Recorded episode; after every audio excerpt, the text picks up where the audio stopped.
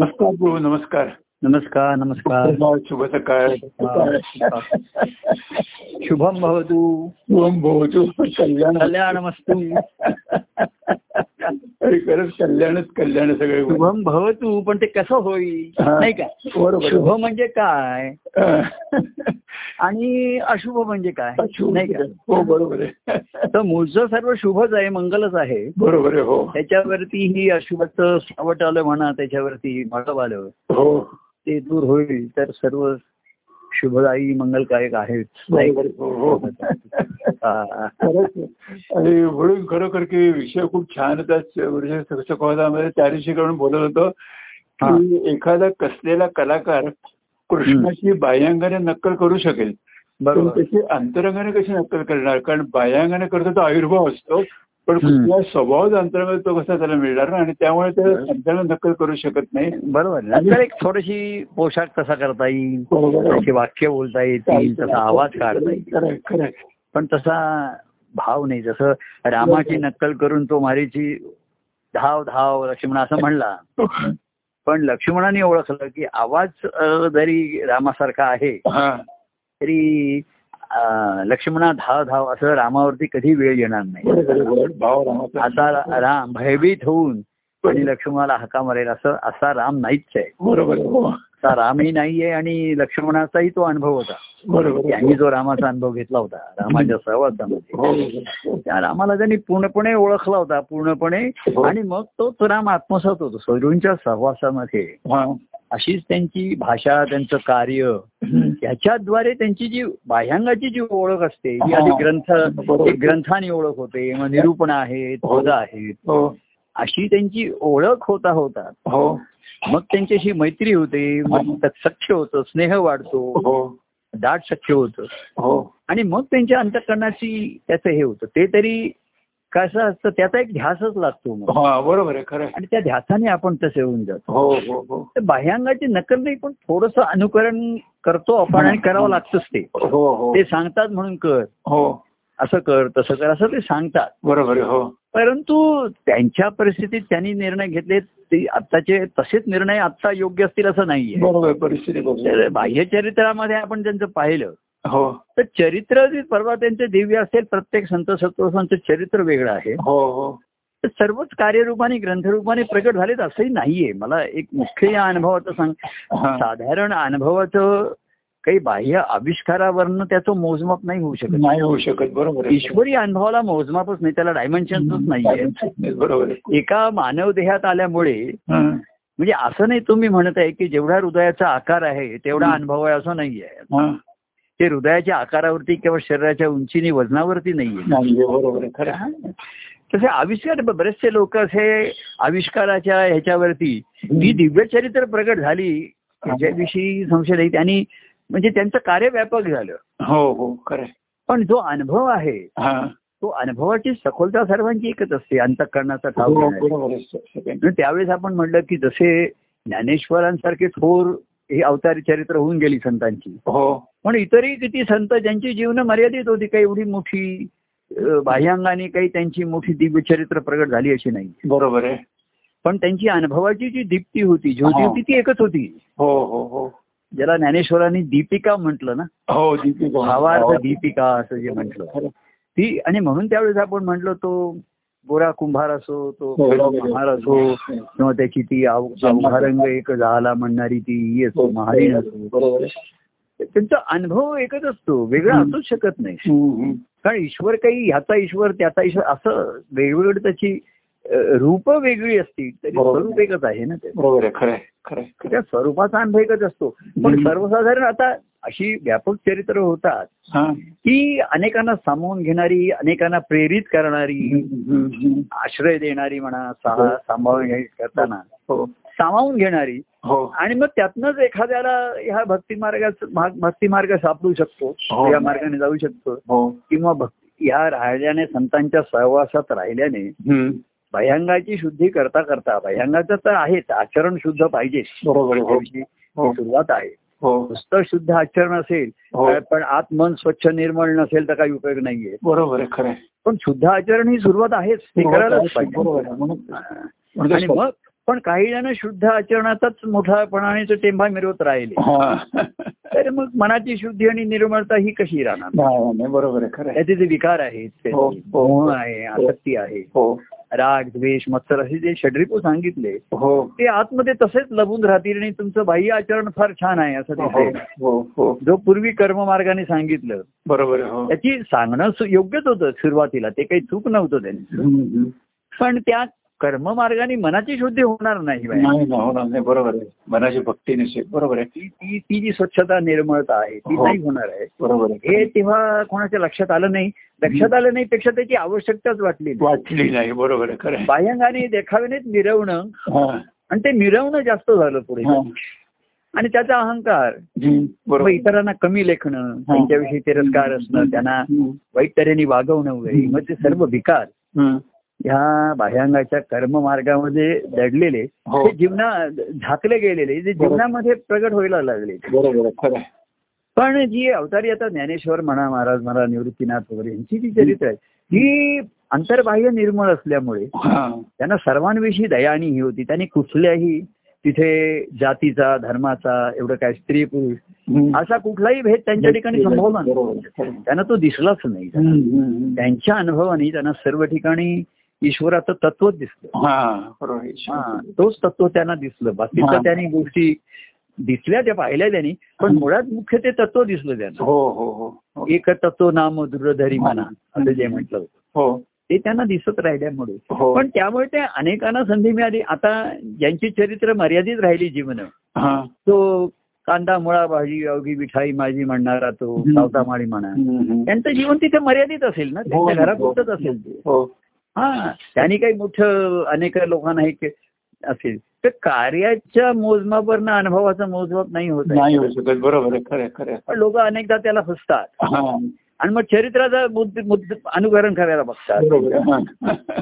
बाह्यांगाचं भव्य चरित्र निर्माण करता येईल, पण ती दिव्यत्व जे आहे ते कसं आणणार. बरोबर, तेव्हा भक्ती मार्गाने हाच मोठा एक जो हे आहे महत्वाचा जो उपयोग झाला की सर्वातला सामान्यातला सामान्य जीव ही ईश्वराचा भक्त होऊन जीवन जगू शकतो. त्याने काही मोठी दिव्य ज्याच्याकडनं चरित्र प्रगट झाली पाहिजे असं काही नाही. ईश्वराच्या सत्तेमध्ये असतं, प्रत्येक ज्याची त्याची वृत्ती असते, स्वभाव असतो, पुन्हा कार्याची संधी मिळणं त्याच्या वेळेस घडून जातात. पण पुन्हा अनुभवाची जी अवस्था आहे ती एकच असते आणि एकच असणार, ही ज्याला कळलं. आणि म्हणून त्या संत सत्पुरुषाने बघा आपापसात त्यांनी लहान मोठा असा स्वतः फरक केला नाही केला ना. पंढरपूरला सर्व संतांचा मेळावा झाला. बरोबर आहे, खरं. त्याच्यात त्यांनी असं वर्गीकरण केलं नाही की तुम्ही इकडे बसा, तुम्ही उजव्या बाजूला बसा, तुम्ही मागे बसा. आता बसण्याच्या सोयीसाठी ते करावा लागतो तो भाग वेगळा, पण त्यांनी सर्वांची तिथे कीर्तन आणि सर्वजण एकमेकाच्या गळाभेटी घेतात. कारण सर्व आत्मा हा विठ्ठल हा अनुभव त्यांना स्वतःच्या ठिकाणी आला आणि सर्वांच्या ठिकाणी दिसत असतो. बरोबर आहे. आणि म्हणून तेथे माझे मी पण गेले लया वाया, तुझं पाहता पंढरीचा राया असं जे आहे, तर ते मी पण त्यांच्यामध्ये राहिलं नाही त्याच्यात, हे महत्वाचं आहे. बरोबर. तर त्या आविष्काराने त्यांनी ज्ञानेश्वरांचा सर्वांनी आदर केला, पण म्हणून स्वतःला कमी लेखायचं कारण नाही त्याच्यामध्ये, कमी जास्त काही नाही. आणि ज्ञानेश्वरांनी स्वतः काही आपण मोठे आहोत असं मिरवलं नाही. ते म्हणले त्यांचा निमित्त झालं, त्यांचे गुरु शिष्य संवाद त्यांचा झाला तिकडे निवृत्तीनाथांची, आणि निवृत्तीनाथांनी त्यांना प्रेरित केलंय तू लिही, आणि सर्वांसाठी ते सर्वांसाठी मोकळं होतं ज्ञानेश्वर ते, असं काही त्यांनी त्याच्यामध्ये केलं नाही. तर ही बाह्य चरित्र होतात हे नक्कीच आहे या अवतार मालिकेमध्ये, विशेष चरित्र प्रगट होतात. आणि आत्ताच्या दत्तप्रभूंच्या कार्यामध्ये ती एकामागोर एक म्हणजे एका मालिकेमध्ये प्रगट झाली, अवतारांची मालिका झाली. बरोबर आहे, खरं.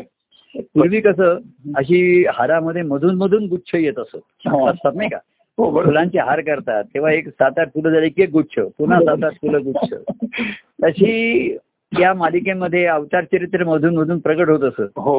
पण दत्तप्रभूंच्या आताच्या कलियुगाकडे अवतार मालिका झाली, एकामधून एक चरित्र ही त्यांच्या त्यांच्या वेळची दिव्यचरित्रच होती ती. त्यांना त्याच्यासाठी अनेक दिव्यातनं जावं लागलं त्यांना. ज्यांची दिव्यचरित्र प्रकट झाली त्यांचं आपण महात्म्य सांगतो आता गातो, पण त्यावेळेस प्रकट होताना त्यांना किती त्रास झाला, किती दिव्यातनं जावं लागलं. बरोबर. पण आज आपण त्यांची थोरवी गातो ज्ञानेश्वरांची, पण त्यांना किती दिव्या, आणि त्यांना दिव्यातनं जावं लागलं म्हणूनच त्यांचं दिव्यचरित्र प्रकट झालं. खरं की त्यांनी कशाचा भीती न बाळगता, कशाची पर्वा न करता त्यांच्या अनुभवाशी ते ठाम राहिले, त्या अनुभवाशी एकरूप होऊन राहिले. बरोबर. खरं. आणि कोणी निंदा कोणी वंदा, आमचा स्वहिताचा ज्ञानेश्वर वगैरे होतेच आता 500-600 वर्षापूर्वी. पण आता जर प्रकट झालेत की अवघ्या म्हणजे पद्मनाभ स्वामी म्हणा किंवा यशोदा गण म्हणा किंवा अवधूत स्वामी, त्यांचे दिव्यच आहेत ना. तेव्हा वास्तव आम्ही अवधूत स्वामींचं, गजानन महाराजांचं काही चरित्राचा भाग किंवा अवधूत स्वामींचा तर आम्ही चरित्राचा हिस्साच होतो त्यांच्या भागाचा. त्यामुळे त्या दिव्यातनं झालं. तसंच मग ते लोक, आपण म्हटलं कोणाला वाटतं तसेच मी ग्रंथ लिहायला पाहिजे, तसंच काहीतरी शिष्य मी गुरु झालं पाहिजे, तेवढं असा मग भ्रम निर्माण होते, ती माया निर्माण होते. आणि त्या तेव्हा ज्या मायेमध्ये त्यांची माया, ती त्यांची त्याचं निराकरण करून त्यांच्या ईश्वरी स्वरूपाचा ध्यास ज्याने घेतला, कारण ध्यास हा रूपाच्या आधाराने घेता येतो. बरोबर. नुसतं तत्व तुम्हाला सांगितलं तुमच्या ठिकाणी ईश्वर आहे. आता पूर्वी असा लोकांना ध्यास लागत असे तो सांगितल्यावर, तो अहम म्हणल्याबरोबर, पण तो अहम जाणार कसा हा प्रश्न राहिला. म्हणून ज्ञानोत्तर भक्ती आली परत. बरोबर. त्यांनी सांगितलं तो सोहम तुझ्या ठिकाणचं ईश्वरी तत्व जागृत झालं असं शिष्य म्हणला. मग सद्गुरू काही नाही म्हणत नसत, मग त्याला ते सांगत जा आता असं जाऊन इकडे कर, हे कर, म्हणजे तुला कळेल, नाही तर तुझा अहंकार कायम राहील. बरोबर. हो. खरं. तू जाशील मला ज्ञान झालं म्हणून, आणि जाशील अज्ञानी लोकांच्या ह्याच्यामध्ये, मग त्यांचा एक राग करशील, तिरस्कार करशील, आणि तुझा अहंकार वाढत जाईल. बरोबर. तेव्हा पूर्वी असं असे गुरु शिष्याला मग त्याच्याकडनं काहीतरी गुरुदक्षिणा, मग ते त्याला सांगत असत हे कर ते कर, त्या सर्वांमध्ये त्याचा जो काही अहंकार असेल तो पुरता रगडून निघत असेल. म्हणून पूर्वी ज्ञानोत्तर भक्तीच सांगितली होती. ती आता आपण जरा शॉर्टकट घेतला, अरे आधी येऊ दे, म्हणजे श्री गुरुदेव, गुरु भेटवी त्या देवाला. बरोबर. गुरु हे अंतिम नाहीच आहे त्याच्यामध्ये. बरोबर. हो. ते त्या देवाची भेट करून देतात, आणि मग देव आणि भक्त हे नातं निर्माण होतं. बरोबर. ते संबंध अनुभवणं तर कुठपर्यंत, शेवटच्या श्वासापर्यंत. बरोबर. खरं. खरं. ध्यास तो श्वासोसून राहतो. हो ना. बरोबर आहे. खरं. आणि शेवटी बायांगाने देव भेटला, शेवटी त्यांनी म्हटलं गुरु बलिहारी गोविंद देव मिलाय. बरोबर. तो गोविंद त्याची भेट करून दिल्यानंतर त्या गोविंदाचं भक्त होऊन राहणं काय बस ही भक्ती. पण त्याच्यात काही तपश्चर्या नाही, शिष्य भावामध्ये तपश्चर्या आहे. बरोबर. खरं. आणि मग त्याचा अनेकांना तापही होत असेल, पण त्याचबरोबर शिष्याच्या ठिकाणी एक तेजही निर्माण होतं. पण भक्ती का आली, त्या तेजाला जर प्रेमाची जोड नसेल तर ते नुसतं आग आणि दाह होईल, आणि लोकांना ती प्रखरता होईल त्याची. अहो प्रखर वैराग्य जाऊन तो जर सध्याच्या काळामध्ये कोणी बाळगायला लागला तर गृहस्थाश्रमामध्ये ते शक्य नाहीये.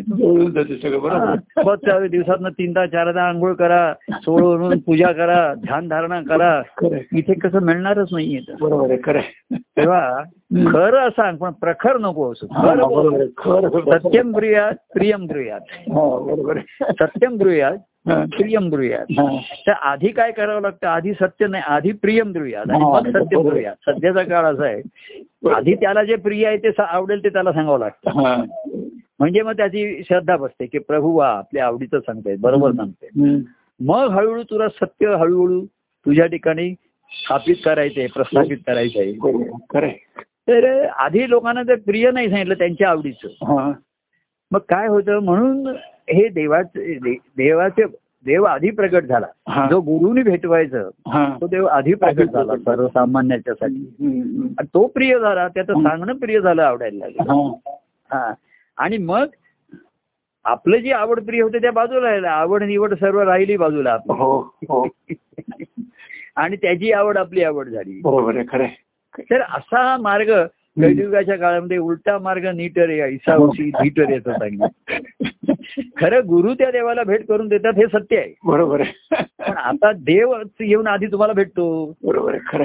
म्हणून काहीतरी सर्वसामान्याला संधी आणि सर्वसामान्याला काहीतरी फायदा उपयोग तरी झाला, बरोबर आहे, खरं. मिनिमम बेनिफिट्स म्हणतात, कमीत कमी लाभ सर्वांना सहज होत राहिला तो, बरोबर आहे, नाही का त्याच्यात. मग तुम्हाला भक्तिभावाचा देव हा पुढचा पुढचा तुमच्या ठिकाणी भक्तिभाव निर्माण झाला तर तुम्ही त्या देवाची भक्ती करून देवाला आत्मसात करणं आणि तुमच्या देवाला तुमच्या ठिकाणी आणून आमचा देव आमच्या पाशी नित्य भेटतो आम्ही, बरोबर आहे, खरं. आणि भेटतो तर नित्य खेळतो आम्हा, बरोबर.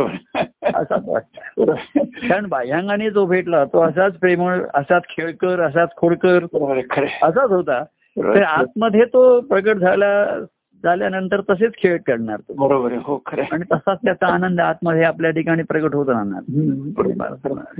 तेव्हा देवाने आधी म्हटलं चल तुम्हाला काय, कारण तू एवढा तुला वैराग्य येईल आणि मग सद्गुरूंच्या ह्याने तू माझ्यापर्यंत येशील, एवढं तुझं आयुष्य निघून गेलं तरी येणार नाही, बरोबर आहे, हो. शब्द ज्ञानाने वैराग्य येत असं नाहीये ना, ज्ञान झालं पुष्कळ, बरोबर आहे, खरं. साधनं पण पुष्कळ करतो, बरोबर आहे, खरं. पण मनाचे काही दोष नाही गेले आणि वैराग्य नाही आलं, अहंकार नाही गेला त्याच्यामध्ये, खरं.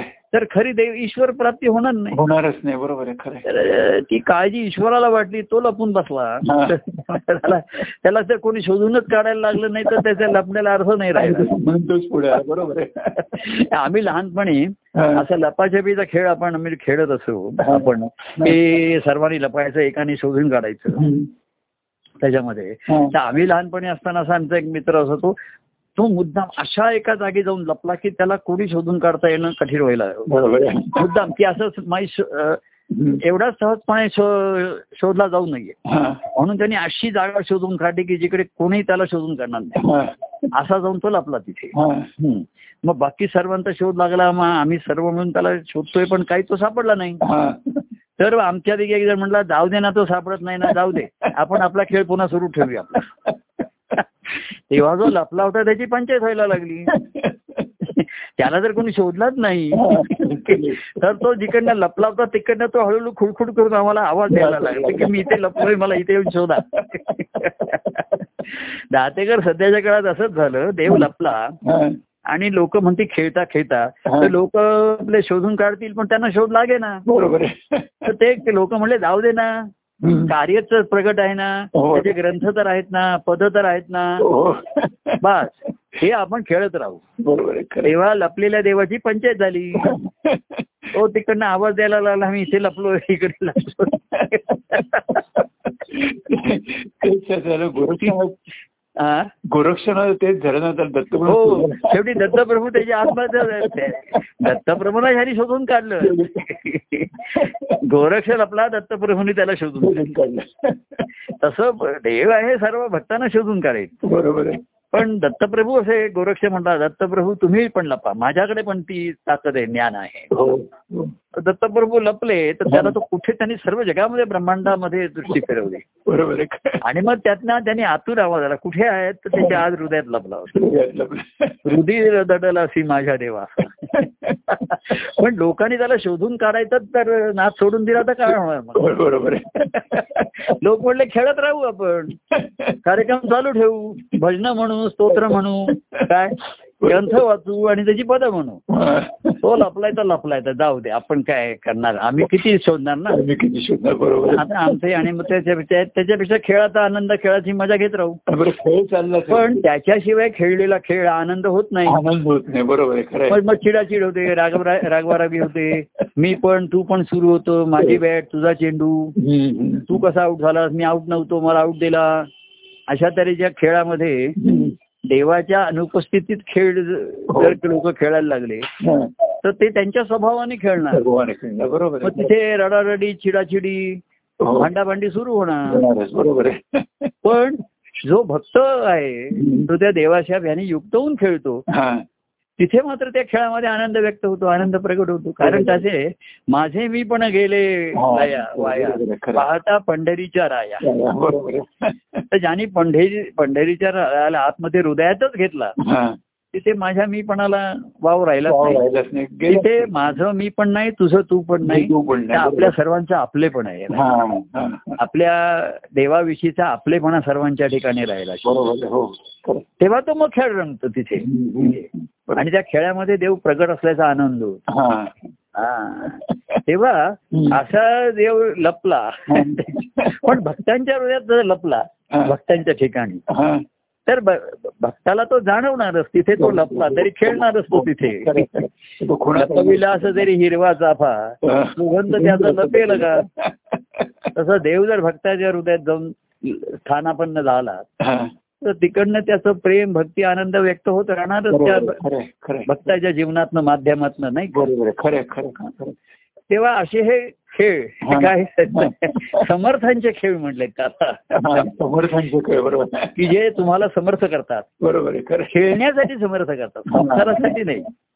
संसारात संसार कौशल्याने करा, मी सांगतो तिथे जास्त बळ लावू नका, कौशल्याने करा. काय झालं, अमुक झालं, आपल्याला जिथे वादावादी होतीये, काय होतीये, 2-3 वाक्यात अंदाज आला, संपला विषय, संपला, बरोबर नाही का. प्रत्येकाची आता एक सांगत होता, आता कसं आहे माहितीये का, बोलता बोलता मग चिडाचिडी होती, भांडाभांडी होती. तर आपल्याला दुसऱ्याचं असं आहे, प्रत्येकाची सहनशक्ती ही वेगवेगळी असते, बरोबर आहे. आणि काही वेळा म्हणतात की वयपर्यंत सहनशक्ती कमी पण होते, बरोबर. असं काही जणांचं म्हणणं आहे की तुम्ही 80च्या पुढे गेलात की तुम्ही आता, मला म्हणतात तुमची आता जास्त सहनशक्ती, मी जास्त 7-8 वाक्य ऐकू घेऊ शकत नाही, 1-2 वाक्य. तर आता दुसऱ्याला आपला कळलं की तो 6 वाक्यानंतर चिडतोय, तर आपण 2-3 वाक्यामध्येच थांबलं पाहिजे, बरोबर. आणि त्याची सहनशक्ती उद्या कमी झाली, तो 4 वाक्यानंतरच चिडायला लागला, तर आपण 1-2 वाक्यातच थांबवलं पाहिजे ना. तर दुसऱ्याशी खेळताना काय असतं व्यवहारामध्ये, दुसऱ्याशी खेळताना आपल्याला त्याच्याविषयी, त्याच्यावरती जिंकायचं असतं. मग ती जिंकण्यामध्ये एक द्वेष निर्माण होतो, जोश निर्माण होतो, काही करून दुसऱ्यावरती आपल्याला जिंकायचं. भक्ती मार्गाच्या खेळामध्ये आपल्याला आपल्याला हरायचं असतं, मागे पडायचं. तेव्हा आपण जर म्हणतो की दुसरा मला चिडवण्याचा प्रयत्न केलाय, असं आम्ही म्हणायचो की दुसरा तुला राग आणण्याचा प्रयत्न करतोय, की चिडवण्याचा प्रयत्न करतोय, तर त्याला यश देणं न देणं तुझ्या हातात आहे, बरोबर आहे. त्या तू तो 10 वेळा म्हणूनही तू चिडला नाहीये, तर तो हरला ना, तो थांबून चिडला, बरोबर. पण तू 2 वाक्यात चिडलास तर तो जिंकला. पण दुसऱ्याशी खेळताना मात्र तू बघ आता नाही ना, आता एखाद्याची सहनशक्ती कमी आहे खरी, काय करणार आता, त्याचे कारण जसं एखाद्याला रोग आहे, आता त्याला बीपी आहे ना, मग गोळ्या आहेत, मग त्याचं पथ्य पाळा.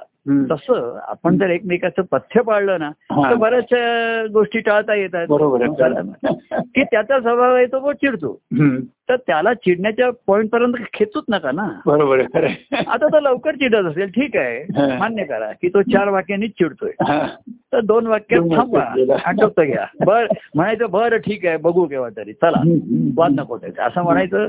आणि दुसरे चांगले विषय काढता आले तर काढायची. इथेच लोक हे करतात, अडचण लोकांची हीच होते ते, की शब्दाला शब्द वाढत जातो, जोश येतो की कोण हरणार, तू हरणार का मी हरणार. तर जो स्वतः हरायचं म्हणतो तो जिंकतो भक्ती मार्गामध्ये ना, भक्ती मार्गात तो हरला तो जिंकतो, बरोबर आहे, खरंच आहे. संसारामध्ये तो जिंकला तो हरला. तेव्हा ही संसारामध्ये जिंकण्याची जी विजिगुशी वृत्ती आहे भक्ती मार्गामध्ये, भक्ती मार्गामध्ये सर्व हरावीच आहे तुम्हाला, तुमचे माझे मी पण गेले, हरवलं सर, बरोबर खरं. इथे जेवढं तुम्ही गमावता तेवढं कमावता, बरोबर बरोबर. तेव्हा संसारामध्ये हे कौशल्य ज्याला आलं, नेहमीच्या सवयीने आपल्याला कळतं की हा विषय काढला की तो चिडतो, बरोबर हा विषय. आता त्याची सहनशक्ती कमी आहे हे तुला कळलं ना, ठीक आहे, तुझ्या एवढी त्याची नाहीये, ठीक आहे, त्या सहनशक्तीपर्यंत ताणू नको, बरं ताणलं तर मग तुटलं, तू मग चिडू नकोस, तू रडू नको, स्वस्त बस. ते आपल्या हातून ताणलं गेलं खरं, तर आता काही वेळा गेलं, चला आता स्वस्त बसा, आणि त्याची जी काय फळं असतील तितकट न तक्रार करता भोगा आणि विसरून जा. तेव्हा हे कौशल्य संसारामध्ये आणि भक्ती मार्गामध्ये इकडे हरायचंय आपल्याला, हरायचंय. तेव्हा इथे जेवढा गमावतो तेवढा तो कमावतो आणि शेवटी त्या देवालाच कमवायचंय आपल्याला. तर सर्व मी आणि माझे पण हेच येणार आले असतं. तेव्हा जे आहे त्याला शब्द ज्ञानापेक्षा प्रेमाचा त्याला हे दिला, प्रेम भक्तीचा मार्ग सध्याच्या काळामध्ये घेण्याचा प्रयत्न केला. तोही तेवढा प्रेम म्हणजे आपण बोलतो तेवढं सोपं नसतं. बरोबर आहे. लोकांना त्यांच्यावर कोणीतरी प्रेम केलं तर आवडतं. बरोबर आहे. हो, पण दुसऱ्यावर प्रेम करणं ही गोष्ट कठीण असते. पण त्याच्यामध्ये आपलं माझं मी पण आपल्याला लयाला बाजूला ठेवावं लागतं. दुसऱ्यावर प्रेम करायचं तर स्वतःच माझं मी पण आणि माझे पण आहे. बरोबर. हे आपल्याला बाजू आणि ते कठीण असतं. दुसऱ्याने आपल्यावर प्रेम केलं तर माझं मी पण उलट पोचलं जातं. तो आपल्या कलाने घेतो, आपलं कौतुक करतो, आपले दोष दाखवत नाही, आपल्यावर रागवत नाही. तर आपले दोष तसेच तसेच तसेच राहतात आणि वाढतातही, पोचले जातात आणि अहंकारही हे जातो, पोचला जातो. तेव्हा संसारामध्ये हा कसोटीचा की तिथे आपली मला माझी एनर्जी फुकट घालवायची नाही. बरोबर आहे. खरं. कारण किती वाद झाले तरी कोणाची कोणाची समजूत पटतच नाही. दुसऱ्याला मी समजावून सांगणार नाही हे जेव्हा आपल्याला समजेल तेव्हा निम्म दुःख कमी होईल. बरोबर आहे. महाराज म्हणायचे दुसऱ्याला समजत नाही हे जेव्हा तुला समजेल तुझं तेव्हा 50% दुःख कमी होईल. बरोबर आहे. तर मग मी म्हणायचो उरलेल्या 50%चं काय असं मी महाराज एकदा असं म्हणले की दुसऱ्याला समजत नाही हे जेव्हा तुला समजेल तुझं 50% दुःख कमी होईल. तर मी नंतर मला एक बोलायची संधी होती तर मी म्हटलं महाराज हा खरे 100%चा मार्ग आहे. पण त्यांनी 50% सांगितलं की दुसऱ्याला जे समजत नाही तुला समजेल तर 50% दुःख कमी आणि तुलाही समजत नाही हे जेव्हा तुला समजेल तर उरलेलं 50% दुःख कमी होतं. तर दुसऱ्याला समजत नाही याच्याविषयी सर्वांचं एक मत आहे. बरोबर आहे. पण मला समजत नाही हे कोणी मान्य करत. आणि दुसऱ्याला समजत नाही म्हणून तो चूप बसत नाही, त्याला समजावून सांगण्याचा प्रयत्न करायला त्याचा वादविवाद आणि गरमागरमी होते. बरोबर आहे. खरं.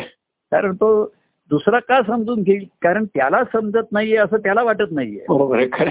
त्यामुळे तो समजून घेत नाही. बरोबर आहे. आणि हा समजून सांगण्यासाठी एवढा आटापिटा करायला लागला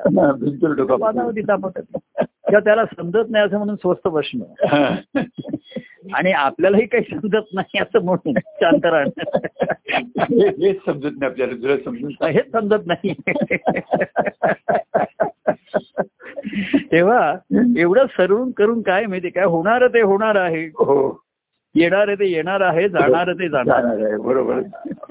तेव्हा हे आहे गोष्टी होत राहतील, घडणार ते घडणार आहे आणि जे जाणार आहे तो जाणारा मी आहे. तर देहाने मी जाणारच आहे, त्याच्या आधी जर माझं मी आणि माझे पण गेलं तर माझ्यासारखा सुखी नाही, माझ्यासारखं हलकं फुलकं जीवन मग होऊन राहतं. देहाचं आणि हे जाणारच आहे नाही का. हो ना. मग आत्म्या ह्या देहामध्ये काही काळासाठी वस्तीसाठी आलाय, खेळायलासाठी आलाय, काय आनंदाचे अनुभव घेता येईल का बघतोय तो. तर माझं मी पण आपलं गेलं, ते जर गेलं तर आपलं जीवन आनंदाचं झालं. बरोबर आहे. जर बाकी सर्व जाणारच एक दिवस. बरोबर आहे. खरे खरे. ते जे आधीच गेले ते मुक्त झाले. मुक्त झाले. बरोबर आहे. खरे. आणि ते भक्त झाले म्हणून मुक्त झाले. बरोबर आहे. खरे. ज्ञानाने मुक्त नाही झाले, ज्ञानाने कळलं की मी बंधनात आहे. बरोबर आहे. खरे. ते कळलं पण ती तोडण्याचं बळ नाही. बरोबर आहे. खरं. तर प्रेमाने भक्तिभावाने घडलं. बरोबर आहे. खरं. सोपं सुलभ. अर्थात हे कसं आहे दोन्हीमध्ये हे त्यातल्या त्यात कमी दापडतं, पण प्रेमातनं रूपांतर भक्तीमध्ये होण्यासाठी सुद्धा संघर्ष आहे, घर्षण आहेच. बरोबर. हो. कारण हा मी पण माझा एवढा चिकट असतो एवढा सहजासहजी नुसत्या प्रेमाच्या ह्यानी तो सहसा मग हळूहळू चोळावं लागतं, घासावं लागतं नाही म्हटलं तरी. अगदीच काही ज्ञानाच्या आगीने जाळायचं नाहीये पण थोडंसं ब्रशने थोडं घासावं लागतं हळूहळू. आता ज्याने त्याने करायचे आता स्वतःला सांभाळून ज्याने ज्या कपडे आता ज्याने त्याने धुवायचे शिकवतात. कसं आहे सद्गुरू बघा या मार्गावरच्या खुणा दाखवतात आणि मग हळूहळू तूच चालायचंय, तूच जायचंय. जसं बघा लहान मुलाला आपण त्याला काही नसतं, वडील त्याला बाहेर घेऊन जातात, चल माझ्याबरोबर चल. माझं बोट धरून चाल, मग त्याला दाखवतात ते. बघ आता आपण इथे आलो, आता क्रॉस करायचंय, आता आधी उजवीकडे बघायचं, मग पुढे मध्ये गेलं की डावीकडे बघायचं, किंवा हा सिग्नल त्याला सांगतात बघ, लाल म्हणजे थांबायचं, हिरवा म्हणजे जायचं, असं त्याला धरून शिकून चालवतात. आणि मग एक दिवस म्हणतात जा, एक त्याला पाठ, जा खाली जाऊन दुकानात जरा हे घेऊन ये, चॉकलेट घेऊन.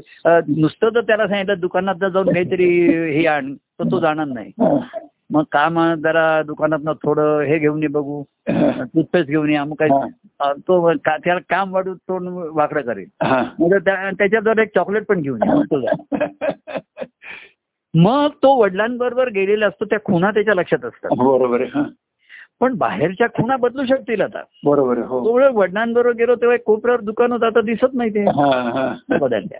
पण वडिलांनी जे सांगितलं होतं, क्रॉस करताना आधी उजवीकडे बघायचं, मग डावीकडे बघायचं, आणि मग समोर बघून जायचं, हे तत्व कायम राहिलं. तत्व कायम राहणार. बरोबर.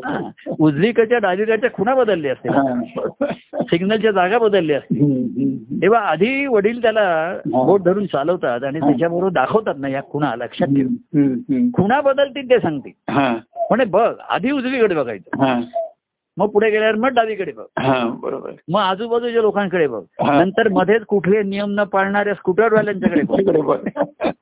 ते काही नियमच पाळत नाही. आम्ही इकडे बघतो की सिग्नल रेड आहे, ते स्कूटरवाले म्हणतात की तो सिग्नल त्यांच्यासाठी नाहीये. ते सरळ मी म्हणजे मी क्रॉस करत असताना एक दोनदा मी त्या स्कूटरवाल्याला असा इशारा, अरे म्हणलं इथे मामाला क्रॉसचा सिग्नल आहे ग्रीनचा, तू काय स्कूटर चालवतोय. पण त्यांचं म्हणणं असं आहे ते सिग्नल त्यांच्यासाठी नाही, फोर व्हीलरसाठी आहे. ते लक्षात ठेवावं लागतात. म्हणजे पूर्वी सिग्नलला आम्ही जे अगदी खात्री विश्वास होता, ते सिग्नल बरोबर पडतील. बरोबर. पण टू व्हीलर वाल्यांना उतावी असतो, त्यांना वेळ दौडायचा नसतो त्यांचं. तेव्हा हे काळजी घे, रॉंग साईडने कोणीतरी, अहो मी करतो तर रॉंग साईडने कोणीतरी वळवतो तिकडून, फुटपाथवर स्कूटर. हो, हल्ली तर मध्ये फुटपाथवर उतरून मग ते बाजूने काढतात.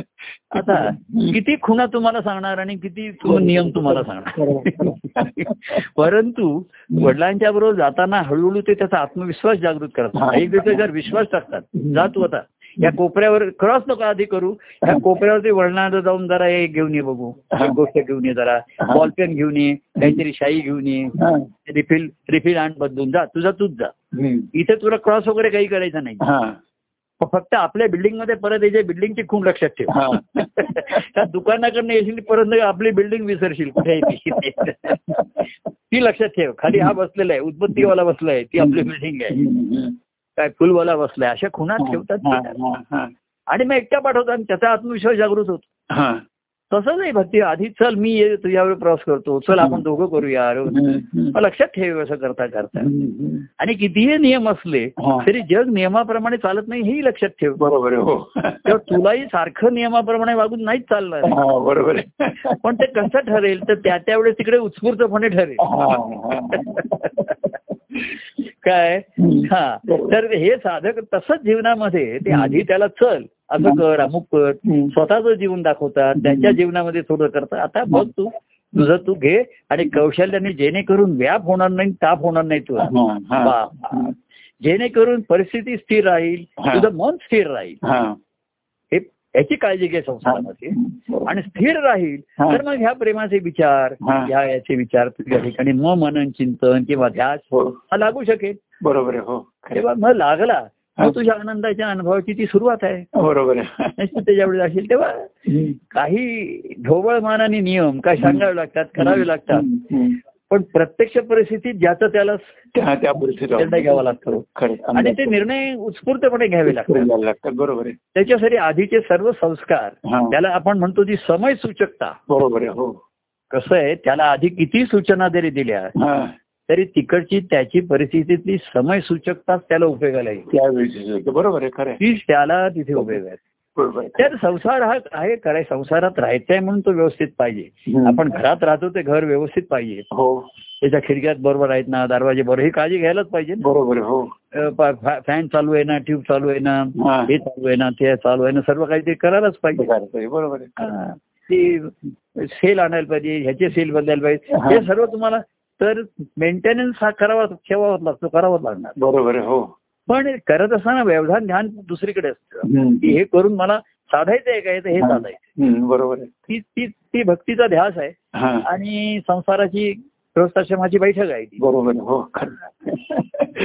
दोन्ही आता असं करायचं ह्याचं काही मार्गदर्शन मी आता लोकांना म्हणतो बघा बाबा तुमचं तुम्हाला ज्याचं जमेल तसं त्यांनी अंदाज घ्यावा आणि जेणेकरून आपल्याला ह्या प्रेमाने युक्त होऊन जीवन जगता येईल.